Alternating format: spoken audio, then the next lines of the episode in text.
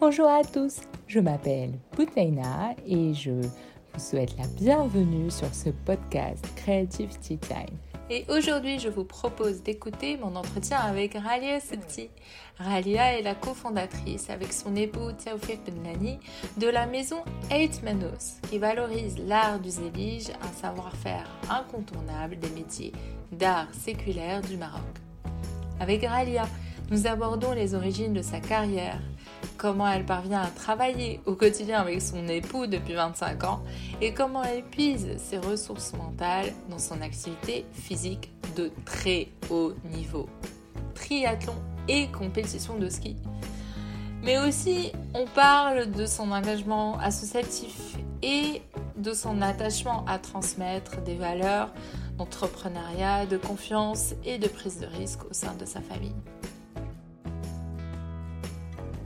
Bonjour Alia. Bonjour Boutaina. Merci euh, d'avoir accepté euh, de te prêter à cet exercice euh, et de, venir sur le podcast. Bah, merci à toi pour ton invitation. C'est toi qui me fais l'honneur là en fait. Ah, c'est trop gentil. Bah, pour entrer dans le vif du sujet, parce que je sais que tu es une businesswoman super occupée et que on va on va y aller de manière euh, smart. Euh, allons-y. Euh, dis-nous comment Aitmonos a été créé et puis comment c'est venu à toi tout simplement. Comment une histoire d'amour en est arrivée là, c'est ça? Oh, En fait, c'est vrai qu'Aitmanos, c'est au départ une idée de mon mari qui a toujours rêvé d'être euh, céramiste. Et quand on s'est connus, moi j'étais encore étudiante et il me parlait beaucoup de, de céramique, de faire, euh, d'avoir un atelier de poterie au départ. C'était vraiment la poterie, la céramique, la terre, etc. Et donc, euh, quand il a commencé à travailler, il a commencé à monter l'atelier vers 94 par là. moi, j'avais, entre-temps, j'étais rentrée, j'étais enceinte de mon premier enfant, de Fadel. Et il a euh, démarré. Et puis, moi, j'étais entre deux jobs à un certain moment. Je lui, je, lui ai proposé de l'aider trois mois. Donc, ça, c'était premier trimestre 95. et puis, 25 euh, ans plus tard, j'essaye toujours de donner un coup de main. En fait, c'est vrai que on a chacun, chacun des, des, profils très différents. C'est ça qui est intéressant. Donc, euh, c'est, c'est vrai que c'est Aït Manos qui est venu à moi. C'est vrai que ta question, est, finalement, tu t'en rendais peut-être pas compte, mais elle est très bien articulée. C'est pas du tout euh, moi qui suis allée vers Aït Manos, mais c'est, euh, ça m'a happé. Mmh. Voilà. Et comment tu, tu parles de, de, vos différents rôles Comment ça s'est installé et articulé au fil des années? Écoute, c'est pas vraiment au fil des années. Ça a été très clair depuis le début. Moi, j'ai un profil assez euh, économique, business management. Euh, moi, j'avais fait des études d'éco, j'avais fait un master en enfin tout ce qui est technique d'exportation. Donc, j'étais assez euh, orientée là-dessus. Mon mari était céramiste, donc lui, il est d'office. Et il s'est occupé de toute la partie design, production, céramique, fabrication, cuisson, c'est quand même la, céramique, le zélige, c'est un des métiers les plus techniques et les plus, euh, les plus pointus de, l'artisanat. Donc, euh, lui, là, il s'est automatiquement occupé de ça. Et moi, naturellement, je me suis occupée de ce qui était ben, organiser, euh, organiser, recruter, m'occuper des clients, trouver des clients, éventuellement même se faire payer. Et donc, on s'est tourné à l'export tout naturellement au début, puisqu'on a L'idée, c'était d'offrir un peu d'innovation euh, avec la tradition, mais d'offrir quelque chose d'un peu différent. Donc, ça a été assez naturel. On s'est réparti les rôles comme ça. Et, euh, au quotidien, euh, c'est pas trop difficile de travailler avec, avec son mari. ça va? Vous arrivez à séparer les deux C'est vrai que c'est un challenge quand même parce que c'est pas, pas naturel en fait. Je pense que c'est vraiment pas naturel. Les je pense que les cinq premières années ont été les plus dures plus difficile parce que d'abord, ils ont créé tout de zéro. Euh, mais euh, mis à part quelques périodes de doute, puisque justement, même euh, au niveau de, des personnalités, on est très différents. Et je pense que c'est en même temps un gage de réussite, en même temps un gage de, de challenge. Hmm. Parce que finalement,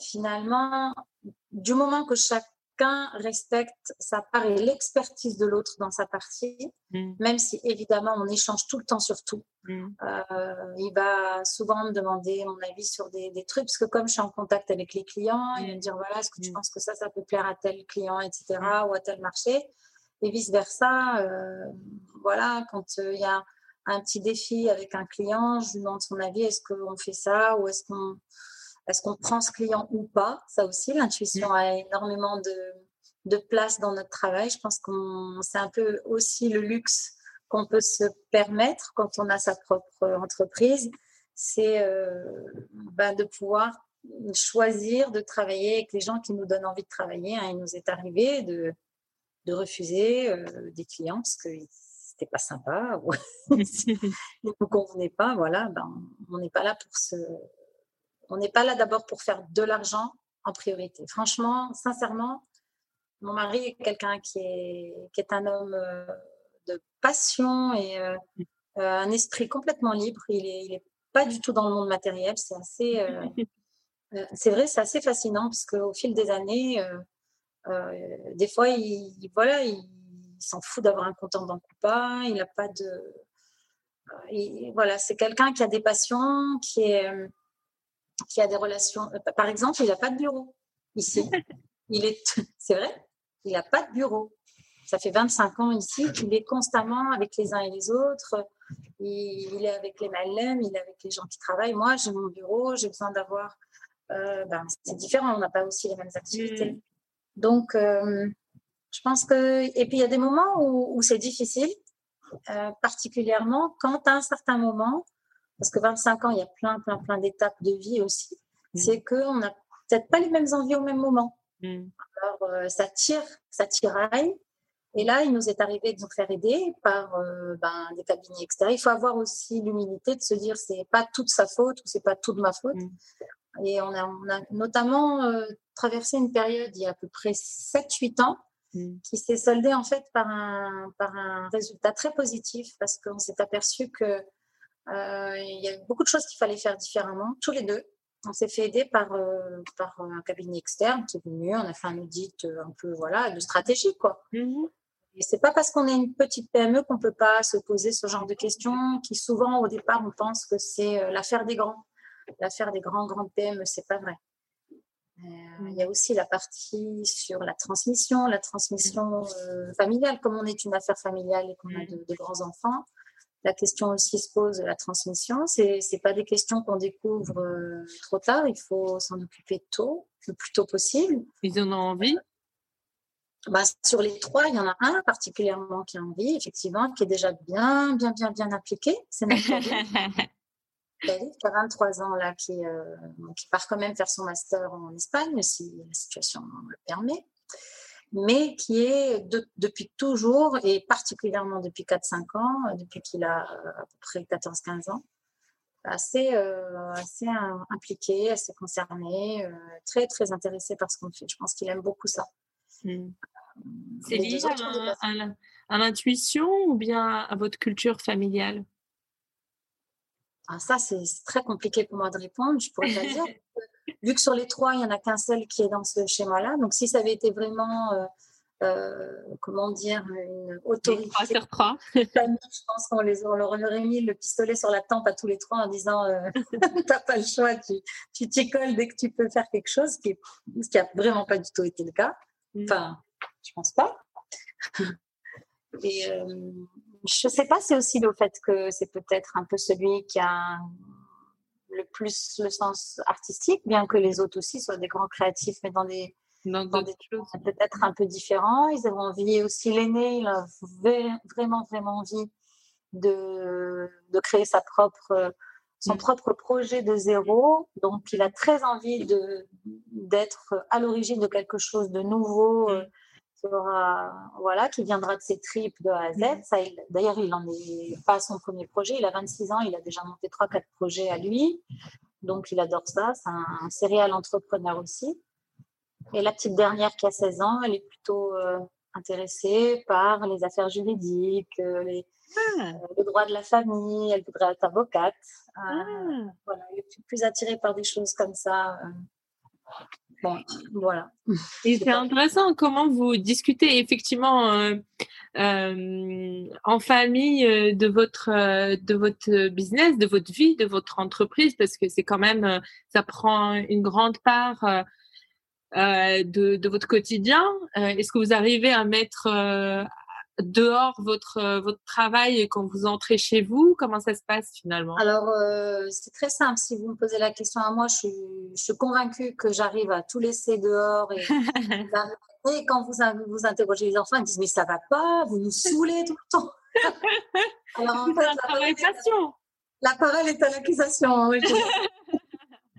si moi je fais la défense et je peux vous dire que moi je fais le maximum, mais apparemment euh, c'est pas concluant, je suis pas très efficace. Ouais.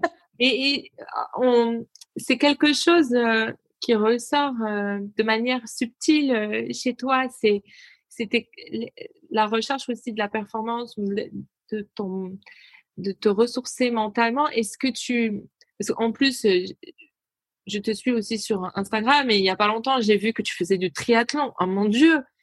Il va falloir que tu nous racontes, parle-nous de ton parcours de championne et comment ça infuse dans, tes différentes vies ou dimensions de vie. Oui, le triathlon, c'est, euh, alors je ne vais pas dire ma nouvelle passion, parce que ça fait quand même euh, dix ans que j'en fais, mais plus particulièrement depuis 3-4 ans de manière un peu plus intensive, c'est vrai. Oh euh, non, moi, j'ai toujours été dans un univers sportif assez soutenu, puisque depuis que je suis petite, je suis dans une famille, mes parents sont sont vraiment très, très, très, très sportifs, très actifs. On était une famille, on était tout le temps en mouvement. Tout le temps, tout le temps, tout le temps, tout le temps. Les vacances posées assises, ça n'existe pas trop chez nous. euh, bon, alors, qu'est-ce qu'on fait maintenant, en fait? C'est ça la question. Bon, on fait quoi là maintenant? Qu'est-ce qu'on fait comme activité? On est tout le temps, euh, on n'est jamais assis. C'est un, un problème familial, je pense. Alors, j'ai commencé la compétition. Bon, j'ai toujours une passion pour le ski de neige. Moi, je, je viens plutôt de, de cette, euh, de cette spécialité depuis que je suis petite, depuis que j'ai 5, 6, 7 ans. J'ai commencé à faire de la compétition, des stages, etc. Et quand il y a eu euh, deux ans avant les Jeux Olympiques d'Albertville en 92, deux ans avant, euh, une équipe nationale marocaine de ski alpin s'est constituée à l'initiative d'un Français qui avait grandi au Maroc, Jean-Paul Simon, qui avait monté cette, euh, cette équipe. Et on s'est entraîné pendant deux ans et on a fait les Jeux Olympiques d'Albertville. On était deux filles, Nawel Slaoui et moi-même, ainsi que, que, six garçons. Il y avait aussi une équipe de fond. Et voilà, donc ça, ça a été la période, on va dire, où c'est vrai que les entraînements pendant deux ans, j'étais étudiante en France, j'avais mes entraînements, mes stages, etc. Donc c'était c'était très prenant, mais c'était absolument passionnant parce qu'on était à l'école nationale de ski alpinisme à Chamonix. On était, on a rencontré des entraîneurs extraordinaires. D'ailleurs, l'entraîneur de l'époque, euh, Joe Galigné, qui est resté un ami très proche avec qui je skie une fois par an, m'a initié au, ski de randonnée il y a, il 2-3 ans.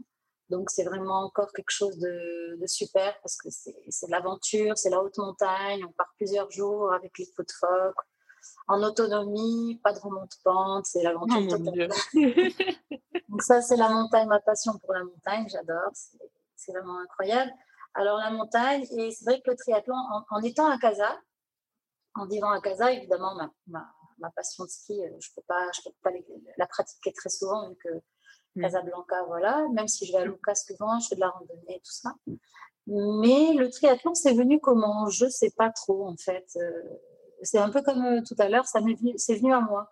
J'ai une bande de copains avec qui je courais régulièrement. Puis un jour, mondial, mais il y a un triathlon à Agadir. en plus, bon, on nage bien, nous, parce qu'on est des nageurs. On est tous des nageurs, on nage depuis qu'on est petit. Donc, tiens, tiens, si on s'entraîne un peu en natation, on continue la course à pied, ben, achète-toi un vélo.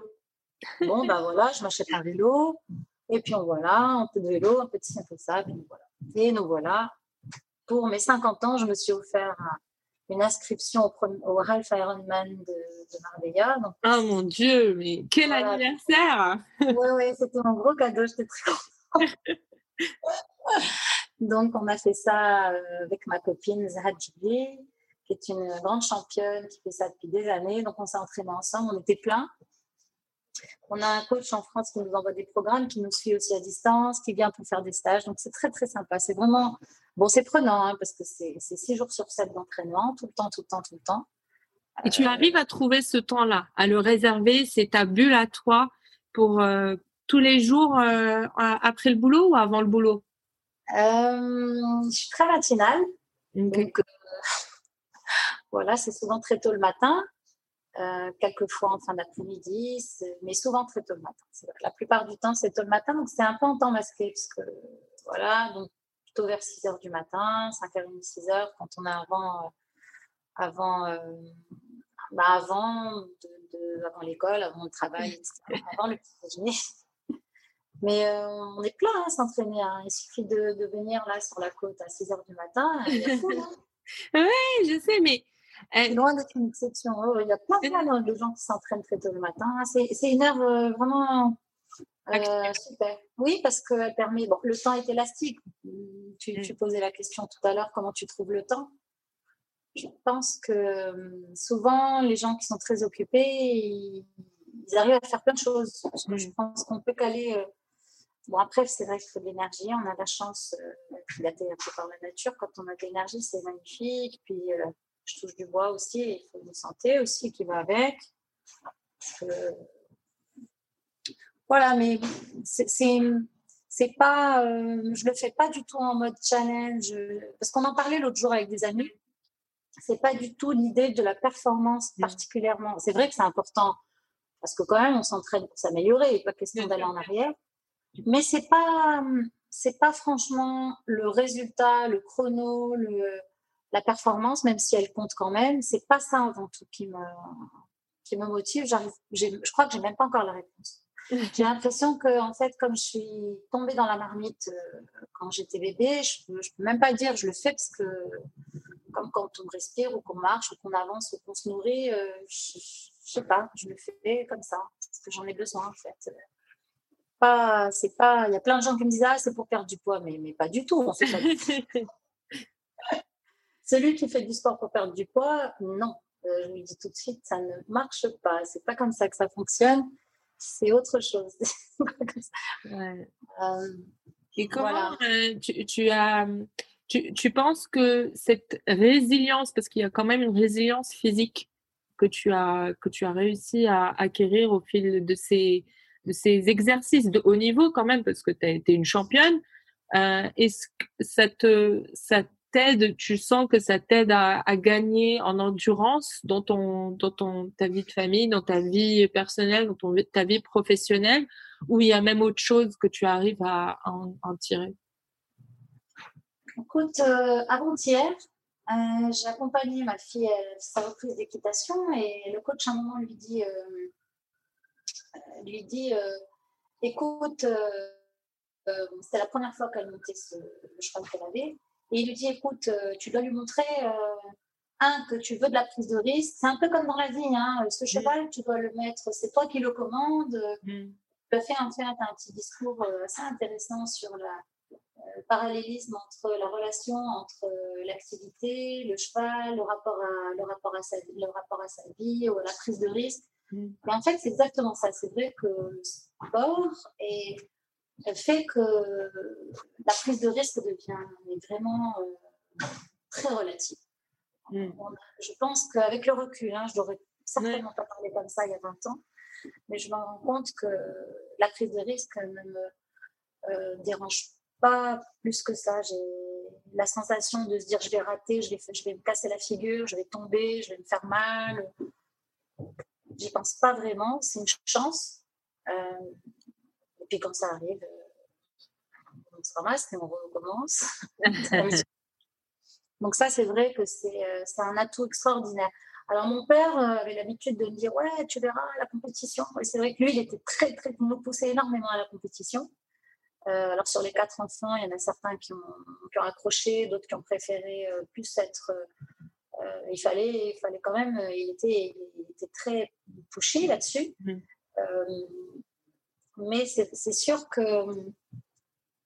c'est sûr que par rapport au business, par rapport à, la posture avec les autres, euh, par rapport aussi au, à, moi quand été élue euh, à la tête de la fédération d'artisanat en 2006, j'étais quand même assez jeune, j'avais je crois 34 ou 35 ans. les membres de ma fédération, c'était que des hommes, tous qui avaient au maximum, au minimum 45, 50 ans, voire l'âge de mon propre père. Et pourtant, voilà, ils se sont dit non, mais on a confiance en toi, tes idées, ta manière de, de t'exprimer quand il y a un ministre, un truc. Je n'ai pas, pas trop de, comment dire, d'appréhension à, à, naviguer en haut inconnu. Non, ça, ça, ça, me pose. Je prépare, hein. Je ne dis pas que je ne vais, pas comme ça à la casse. Mm. Je ne vais jamais à la casse. Je prépare toujours tout. C'est-à-dire que jamais je suis allée dans une réunion sans préparer. De la même manière qu'on n'arrive pas à une compétition sans s'être entraîné au préalable, sans connaître le parcours, j'ai la même attitude exactement dans tout ce que je fais. C'est-à-dire que jamais j'irai à la case. Quand je descends une piste de ski en piste, je ne me jette pas n'importe où, n'importe comment. Je, je, regarde ce qu'il y a en bas. je ne suis pas dingue. Je suis pas dingue. Ben, c'est pareil un peu euh, avec, avec ces choses-là. On sait de quoi on va parler. Si je sais pas, je me renseigne. Et ça, j'adore ça, le fait d'être mentoré par des, par des aînés, euh, que ce soit des, grands décorateurs, des grands architectes avec qui euh, on a la chance de travailler, comme le cabinet Pinto, par exemple, à Paris, où j'ai toujours euh, admiré la manière dont le, cabinet avait été créé, etc. Donc, moi, moi, je trouve que le mentoring, c'est quelque chose, c'est important de regarder ce qu'ont fait les autres avant nous, de leur demander aussi leur avis. Mm. On a créé au sein d'Aïtmanos, on a créé ce qu'on appelle un Shadow Comex, une espèce de cellule qui se réunit une ou deux fois par an, où euh, on a d'une part nos enfants, mais aussi des, des personnes externes comme des mentors. Donc, euh, euh, on a un ami qui s'appelle Khalid Benraim, qui est dans, dans l'aéronautique, un ingénieur qui, qui, nous aide à réfléchir sur des problématiques. Il a une passion pour les métiers d'art. On a une jeune femme, Amel Rayeti, qui, euh, qui, euh, fait de la, stratégie à la banque, qui connaît parfaitement tout, ce qui concerne la stratégie d'entreprise, qui va avoir euh, une approche beaucoup plus business. Et, voilà, donc moi j'aime bien. Alors ça peut être des jeunes, par exemple, tout ce qui concerne les réseaux sociaux et tout. Moi, ceux qui me font du mentoring, c'est eux qui me mentorent, ils ont 28 ans. c'est eux qui me mentorent.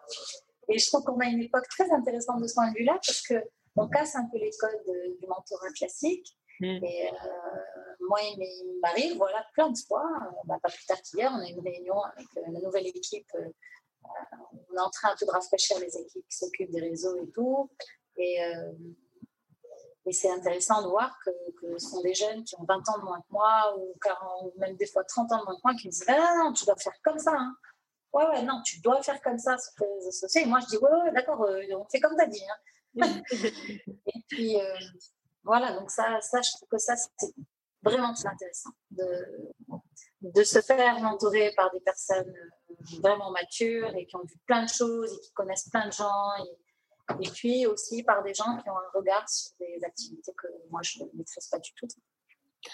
J'allais te poser la question sur euh, quelles sont tes zones d'apprentissage et, et j'osais pas la poser parce que je me disais, euh, vu, vu ton incroyable CV et tout ce que tu as déjà accompli, euh, c'est compliqué parfois de se poser cette question, mais j'ai l'impression que tu es très à l'aise même par rapport à ça, tes zones futures d'apprentissage. Oui, bah, c'est marrant parce que j'ai abordé cette question euh, ce matin avec, mon fils qui, était à l'atelier d'ailleurs et je lui disais, mais à tout âge, tu es en formation.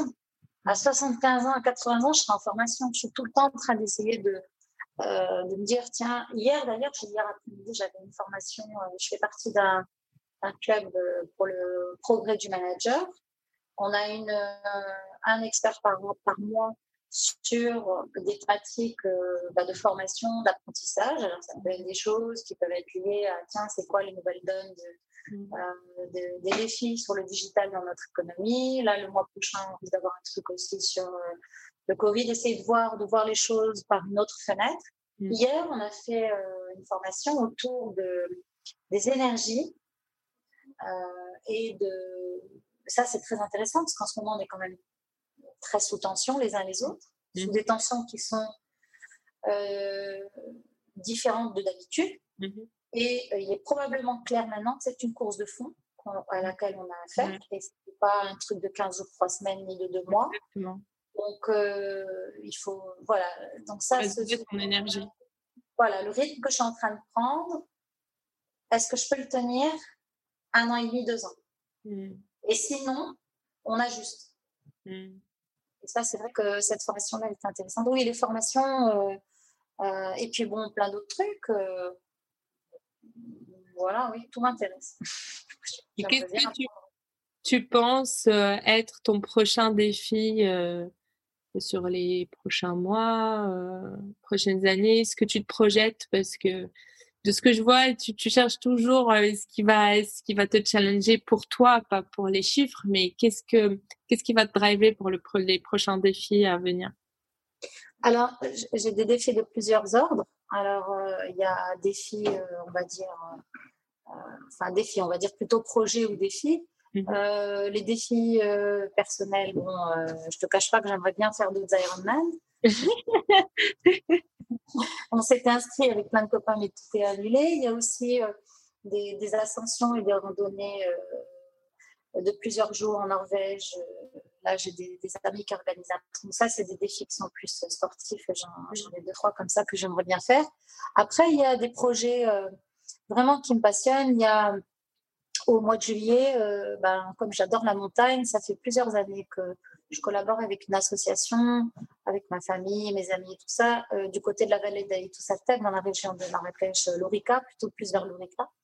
Et là, on avait donné un coup de main pour ouvrir un foyer de femmes qui a ouvert en mars. Bon. Et il y a environ une trentaine de femmes qui pour l'objectif, c'était qu'elles aient des activités génératrices de revenus. Mm. Et donc là, avec Aït Manos, on crée une fondation ah. pour soutenir ces femmes. Ouais, on crée une fondation pour soutenir ces femmes plus spécifiquement dans leur activité de tapis noué. Donc je leur ai rendu visite en juillet. Euh, voilà, donc ça, c'est vraiment quelque chose qui me tient à cœur parce que c'est un petit peu depuis toutes ces années, j'ai beaucoup travaillé euh, pour l'artisanat en général. J'ai une casquette artisanat dans le secteur euh, qui est sectoriel. Mm. Mais je pense que euh, là, j'ai vraiment envie d'affiner sur les femmes artisanes mm. pour plusieurs raisons. D'abord parce que je pense que j'ai quelque chose à transmettre. c'est un juste retour des choses. Parce que moi, j'ai énormément reçu. J'ai énormément reçu de, de, plein de sources et et je pense que je peux donner un coup de main là-dessus sur certaines problématiques qui sont souvent pas très complexes. Parce qu'en zone rurale, il y a des problématiques de logistique, il y a des problématiques d'organisation, d'accès à la matière première, d'aller acheter ses laines pour ses tapis, euh, voilà, les teintures, les trucs. Donc, euh, on peut, on, peut, en fait, on peut changer les choses mm. euh, avec pas grand-chose. Ça, c'est quand même extraordinaire. Ensuite, les projets, ben, moi, j'aimerais bien construire une ferme à la campagne. Ah. avec mon mari, on avait acquis un, terrain euh, à la campagne. Il faut vraiment qu'on se freine, euh, voilà, qu'on ait le courage de le faire parce qu'on a vraiment très envie d'aller planter des arbres. en ce moment, on a envie de planter des arbres. Après, évidemment, moi, je n'ai pas terminé. Euh, j'ai une fille qui a 16 ans, donc euh, il me reste encore deux, trois petites choses à faire quand même.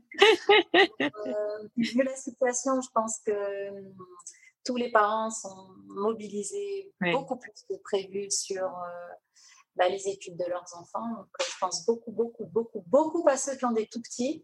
Ouais. Je pense à vous tous, les mamans et les Parce que, bon, nous, les, les nôtres, ils sont autonomes, donc ça va encore, mais mais il faut quand même beaucoup, il va falloir s'en mêler un peu, alors euh, avec euh, beaucoup de calme, hein, beaucoup de sérénité, parce que ça ne sert à rien de, faire des pétitions. Là, s'il vous plaît, je fais un appel. Arrêtez vos pétitions. arrêtez les questionnaires impact Covid. Et arrêtez, s'il vous plaît, tu, remarques que je n'ai pas posé cette question sur euh, quel est l'impact du Covid sur toi Surtout pas. on va très bien s'en sortir. Il faut juste euh, ajuster, ajuster comme tu disais l'énergie parce que ça va être une course de fond. Je pense que c'est un message euh, très très puissant hein, que tu nous livres euh, ici aujourd'hui. Et, c'est intéressant que tu commences à aller même vers des vers des, des une filière plus humble pour les aider de manière concrète et opérationnelle sur le terrain. Euh, il y, a, il y a effectivement plein de choses et, à faire et, et il y a un tel potentiel pour, pour aider ces, ces femmes-là. Euh. Il y, a, il y, a, des choses à faire parce qu'aujourd'hui, on, on est face à, à des risques. Des risques de déperdition des savoirs, de risques d'enclavement de certaines populations. Euh, de réenclavement aujourd'hui, ce qui se passe. Alors, on a vécu toutes les années 90, ah, on désenclave, on désenclave. Exactement, exactement. Et là, en fait, euh, de réenclavement, de perte d'authenticité aussi. Ouais, ouais. C'est quelque chose qui est palpable dans nos éliges. Moi, je vois par exemple dans mon métier, euh, Aujourd'hui, on a de plus en plus de zéliges qui ne sont pas authentiques, qui ne sont pas faits main, qui sont coupés machine. Nous, on a obtenu le label euh, artisanat zélige euh, du, ministère. On a été audité pendant des semaines. Pour, euh, ben, voilà, qui fait qu'on respecte toutes les étapes du fait main. On taille à la main, on émaille à la main, on travaille nos terres à la main. voilà, c'est pas des boudineuses avec des boudins tout faits de terre. Donc ça, c'est important aujourd'hui qu'on continue à clairement euh, défendre euh, les choses et rester calme en défendant son, travail et son authenticité. Et il y a toujours eu euh, des choses industrielles et c'est très bien. Mais quand c'est fait main, c'est fait main. Il faut qu'on reste aussi près de, de la sauvegarde de nos métiers, la sauvegarde de nos métiers d'art, la sauvegarde de notre culture, la sauvegarde de notre patrimoine. Et ça, en période trouble comme ça, c'est aussi ça qui est un peu mis à mal. Euh, c'est qu'on est fragilisé parce qu'on ne peut pas tout attendre du gouvernement, même si, franchement, euh, là, des fois, avec l'artisanat, on, se demande où on est là. Donc voilà, c'est. Euh, c'est ça qui me tient à cœur, c'est en même temps euh, d'aider et en même temps de contribuer, nous toutes ensemble, nous tous ensemble, à ce que ces métiers d'art-là soient préservés dans leur authenticité, tout en s'améliorant, tout en étant euh, capables de, se mettre aux normes pour, euh, pour être distribués dans le monde entier, pour être accueillis dans des résidences de luxe, parce que les métiers d'art du Maroc, nous, notre cible, c'est euh, les gens qui, qui, veulent des belles choses, bien faites et durables. Oui, on n'est pas dans les supermarchés, on n'est pas euh, chez Carrefour, on n'est pas, pas, du produit. Non, mais il y a eu un moment où il y a eu ce risque-là, que les poteries se retrouvent chez Carrefour. Non, les poteries et la céramique, c'est pas pour Carrefour, c'est fait pour euh, un marché plus haut de gamme. Mmh. Il faut l'acheter aussi. en Chine euh, par des, par des machines. Euh, non, c'est autre chose, c'est d'autres cibles. Mmh. Et pour que ce soit pérenne, il faut être au bon endroit. Et tu arrives, à, tu arrives à véhiculer ce message euh, de l'excellence, de d'aller voir plus haut en termes même de clientèle et, et de mise en valeur de, de ne pas dévaloriser en fait ce travail et ces heures de travail tu arrives à véhiculer ou c'est difficile de faire passer ce message-là? Je pense qu'il faut être patient. Euh, les, les, métiers d'art, en particulier les métiers d'art, euh, le luxe et tout ce qui concerne, c'est, le temps joue pour nous, mais il ne faut pas être pressé. Un jour, j'avais entendu, euh, je ne sais plus si c'était les gens d'Hermès qui s'exprimaient et qui disaient, mais quand on, quand on défend une idée et qu'on on s'appelle Hermès, on ne s'attend pas à ce que le résultat de notre croyance ou de notre euh, euh, voilà arrive dans les six mois. C'est des investissements sur 30 ans. Bon, nous, on a 25. Maintenant, je comprends mieux parce que ça fait 25 ans et déjà, on sent là qu'il y a un vrai tournant. Il se passe quelque chose euh, de. Il se passe quelque chose en ce moment au niveau d'Aïmanos. On est en train de passer. Et vous êtes une maison. Vous avez une maison d'expertise, de connaissances. Ben oui, c'est 25 ans. Donc, euh, c'est tout à fait normal. Et c'est pas juste parce qu'on est au Maroc et que les choses prennent plus de temps. C'est aussi parce que c'est la nature de, ces métiers-là qui mm. fait que euh, vous avez un savoir-faire. Et le savoir-faire, c'est le goodwill. Ça prend des années et ça a une valeur inestimable. Quand on valorise une entreprise euh, dans ces métiers-là, on valorise pas que le chiffre d'affaires et le portefeuille. Non, bien sûr. Ça, c'est aussi quand on, quand on découvre que quand on a, on a, déjà vécu cette étape d'être valorisé, il y a eu un moment, des gens qui voulaient rentrer avec nos capital, etc. Quand on s'aperçoit que dans nos métiers, et ben cette partie-là, est très très importante, contrairement à une boîte de IT où ils vont regarder le chiffre d'affaires, euh, ils pensent les clients et ils font une, une règle de trois presque, une formule assez simple. Chez nous, euh, dans, dans, nos métiers d'art, c'est la valeur, c'est plein de choses, c'est le savoir-faire, l'expertise des, des, des, dirigeants, la valeur des mains qui travaillent pour nous, le main, c'est un métier très humain. Mmh. Voilà. Mmh. Je comprends parfaitement et, euh, et j'espère que ce message euh, va arriver euh, partout et que on arrivera à pousser pousser les portes encore plus et que ce chemin vers l'excellence va encore plus rayonner. Voilà, rayonner grâce à toi, grâce au travail de, de, chaque entrepreneur parce que c'est un, une course de fond. Oui, c'est ça. Et puis, euh, ben, je sais pas si on va parler des d'autres designers en général et de toute la partie, parce qu'au Maroc, euh, il y a quand même beaucoup de créativité, que ce soit au Maroc, en Afrique, dans le monde arabe.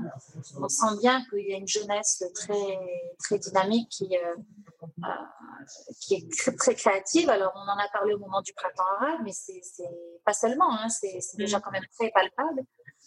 Donc c'est vrai qu'on aimerait beaucoup aussi collaborer avec des artistes marocains ou africains, bien sûr, sur tout le continent. Pour, euh, on aimerait lancer un appel aux designers africains. Ah. Oui, c'est un peu un appel aussi parce qu'on a, on a toujours euh, beaucoup aimé s'oxygéner des autres. On a, mm. on a travaillé avec Mira Mourabit sur une œuvre qui avait été exposée à l'Institut du monde arabe, le Kibzel. On, voilà, on a travaillé avec, euh, avec Eric Gisard en France. en fait, on a fait des collabs comme ça et c'est toujours très intéressant parce que ça, ça oblige à se défier. C'est un peu un défi hmm. créatif euh, de s'oxygéner quand on a quelqu'un qui vient et qui nous donne des idées. en discutant, euh, ils nous font, nous apportent des idées. Ou c'est un peu comme si tu ouvrais des fenêtres hmm. et que tu regardais ton propre atelier par une autre fenêtre. Parce que nous, hmm. évidemment, on est toujours dedans. Peut-être qu'au bout d'un moment, on voit moins les choses. Donc nous, on aime bien, on aime bien ça euh, aussi de travailler avec les autres. C'est génial. J'ai une dernière question avant de, te dire euh, merci énormément pour ton temps, mais une dernière question. Euh, si tu rencontres un aspirant ou un nouveau designer euh, sur un autre domaine ou sur le même secteur, peu importe, et qui te demande ton aide, mmh. qu'est-ce que tu lui transmettrais dans son tout début alors, ça dépend parce que moi, ce que j'ai remarqué, c'est que souvent, le, je dis que ce qui se conçoit clairement, c'est non clairement parce que le, dans le design, il y a, il y a est-ce que, est que les designers ont envie de faire des choses par eux-mêmes? C'est-à-dire mm. que il y a des designers qui sont plus juste des concepteurs. Oui. D'accord? Et puis, il y a des designers, là, par exemple, on a, voilà, ces derniers temps, j'ai rencontré des, jeunes designers qui veulent créer leur poterie, donc ils ouvrent leur atelier de poterie. Ou... Là, pour moi, c'est beaucoup plus facile, euh, plus évident de donner un coup de main à un designer qui veut mettre les mains dedans. Mm. C'est-à-dire qui se dit, euh, j'ai envie de faire, euh, ben, de, de, de, designer une chaise en bois, mm. voilà, de produire vraiment le produit de ce, ce qu'il a en mm. tête. D'autant que, d'autant que au Maroc, son aire de jeu, est fabuleuse. Un designer comme ça qui se retrouve en Suisse, c'est pas évident de se retrouver, d'aller chercher un atelier de menuiserie qui va venir euh, réaliser ce que tu as en tête, etc. Alors qu'au Maroc, des ferronniers, des menuisiers, des potiers. Euh, sont toujours partants pour des, des projets. Euh. Voilà. Donc moi, je, bien sûr, c'est un petit peu, plus dans, dans ce. Mm. et, pour, et pour t'exporter, tu penses que la clé du succès serait quoi? Pour, pardon Pour s'exporter, pardon. Pour, ah, euh, Oui. Alors, aujourd'hui, il y a beaucoup, beaucoup de. Dans notre secteur d'activité, dans les, métiers d'art, l'artisanat, les choses comme ça, euh, il y a évidemment un grand attrait pour la vente en ligne, c'est-à-dire euh, comment se mettre en ligne et vendre en ligne. Oui. Et franchement, il y, a, il y a, une opportunité extraordinaire qui, qui s'ouvre à nous. Nous, notre on a un, site de vente en ligne qu'on avait mis en ligne en septembre l'année dernière, mhm. voilà, qui était en phase de démarrage, octobre, novembre, et puis en mars, ça, a quand même explosé. Alors, euh, bon, on, avait beaucoup de chance, on était prêts. Mais c'est quoi être prêt oui. Beaucoup de choses pour être prêt. Il faut, savoir emballer, faut il faut que la photo soit nickel sur Internet, il faut être il faut être connecté au centre monétique interbancaire pour que les paiements ça Il y a, quand même une sacrée liste de choses à faire hein, pour être opérationnel. Donc, c'est bien joli de créer un joli produit, faire la main, etc. Mais c'est quand même. c'est du business. C'est un vrai business. Et puis, du mm. coup, c'est compensé. Parce qu'avant, à la limite, moi, je me souviens, quand j'ai démarré, j'appelais un transitaire Allô, help, euh, tu peux m'exporter mes trucs? C'est vrai, c'est transitaire qui faisait le boulot. La banque qui faisait son travail parce que c'était la banque qui faisait les crédocs et qui, euh, s'assurait que l'argent allait, allait payer à la banque de, du destinataire. Et aujourd'hui, il faut que, que, la personne soit, soit musclée et entraînée sur tous ces postes-là. Mm. Mais c'est faisable. Donc, si, si, si je schématise, euh, je résumerai euh, en disant que la personne a besoin de d'apprendre sur le tas ou en se faisant mentorer sur le digital, mais aussi d'apprendre à se muscler, à être endurant parce que ça va être un sport de fond et que ça demande du souffle. Oui, mm.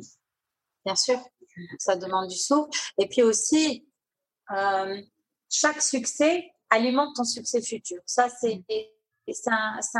Une, formule qui mm. fonctionne vraiment bien dans notre. Euh, parce que je te parlais tout à l'heure du temps.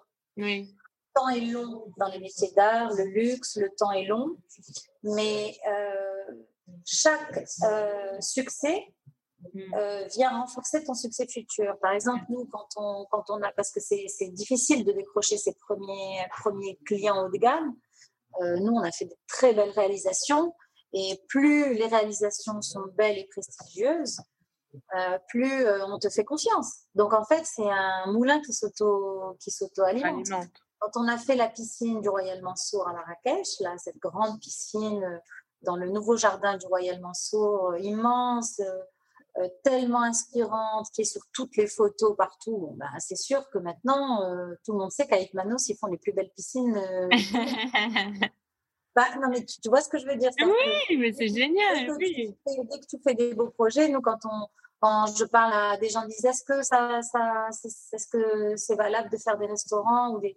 On a fait un super beau restaurant à, à Seattle, aux États-Unis, pour, pour Amazon, dans la tour Amazon, tu sais, les tours. C'est incroyable ça. Voilà, donc il y a ça. Quand tu travailles pour la Fondation Yves Saint-Laurent, pour les Jardins Majorel, pour Madison Cox aussi, ce sont des références qui font que ben, tout de suite, euh, c'est quand même. Euh, voilà, tu as des références, euh, tu travailles avec les plus grands décorateurs, Studio KO, euh, Cabinet Pinto, Peter Marino, tu travailles pour des grands décorateurs internationaux. Il faut résister pour les premiers succès et après les alimenter. Mais Ceci dit, on travaille aussi, par exemple, là, on a fait, parce qu'on est à Casablanca, on a travaillé pour, euh, pour un client qui vient de faire un restaurant qui, s'appelle La Grande Brasserie. On travaille avec, avec Khalil Dinani, on travaille avec Yachar, Yachar avec Sofia Septi. On travaille avec beaucoup de, d'architectes marocains. Alors, ça, c'est intéressant, si je peux dire deux mots là-dessus, parce que là, on a quand même remarqué que ces dernières années, euh, alors c'est vrai qu'on fait, on fait essentiellement de l'exportation, mais on a de plus en plus de jeunes architectes marocains qui reconnaissent notre travail et qui ont envie de, s'aventurer avec nous, à faire des choses, euh, voilà, utiliser le zélige dans leurs projets, alors que c'était quand même il y a 20 ans, c'était un peu, voilà, c'est artisanal, c'est un peu... Euh, trop marocain, entre guillemets. Voilà, alors qu'aujourd'hui, on peut faire des réalisations plus modernes, plus contemporaines, mais avec des effets matière, parce que le zélige, euh, c'est à la mode dans le monde entier. En fait, c'est pas, pas qu'une mode, c'est un matériau qui est reconnu maintenant comme faisant partie. Euh, quand tu vas dans une carothèque euh, d'un architecte français ou new-yorkais, il y a du zélige au même titre que des Venguet ou des, beaux, des beaux bois. Dans les beaux carreaux, tu as des zéliges. Ben, ben, à on a quand même largement contribué à ça. Mmh. Parce que ça fait 25 ans qu'on milite partout pour dire mais le zélige, c'est c'est pas c'est pas juste du zélige que c'est traditionnel, c'est c'est le plus beau carreau du monde, c'est la plus belle céramique du monde. Il n'y a, y a même pas à discuter là-dessus. non, mais ce que, ce que je trouve incroyable, c'est qu'on retrouve tout de suite ton ADN de vendeuse et, et c'est génial parce que tu es la meilleure ambassadrice d'Aït Manos. Bah, écoute, non, mais j'aime ce que je fais, c'est vrai. Ouais, c'est génial, c'est génial. Encore mieux parce que euh, c'est aussi l'ambition se transmet et transparaît et transpire en fait dans l'équipe et, et c'est important et pour, pour la transmettre euh, au, au, sein de votre maison, il faut aussi que ça soit porté par l'énergie des fondateurs et, et c'est magnifique de, de, de, de l'incarner comme ça. Ouais, écoute, merci. Merci beaucoup. J'espère que cet épisode vous a plu et qu'il vous sera utile pour déployer vos projets ou juste prendre du recul par rapport à votre quotidien.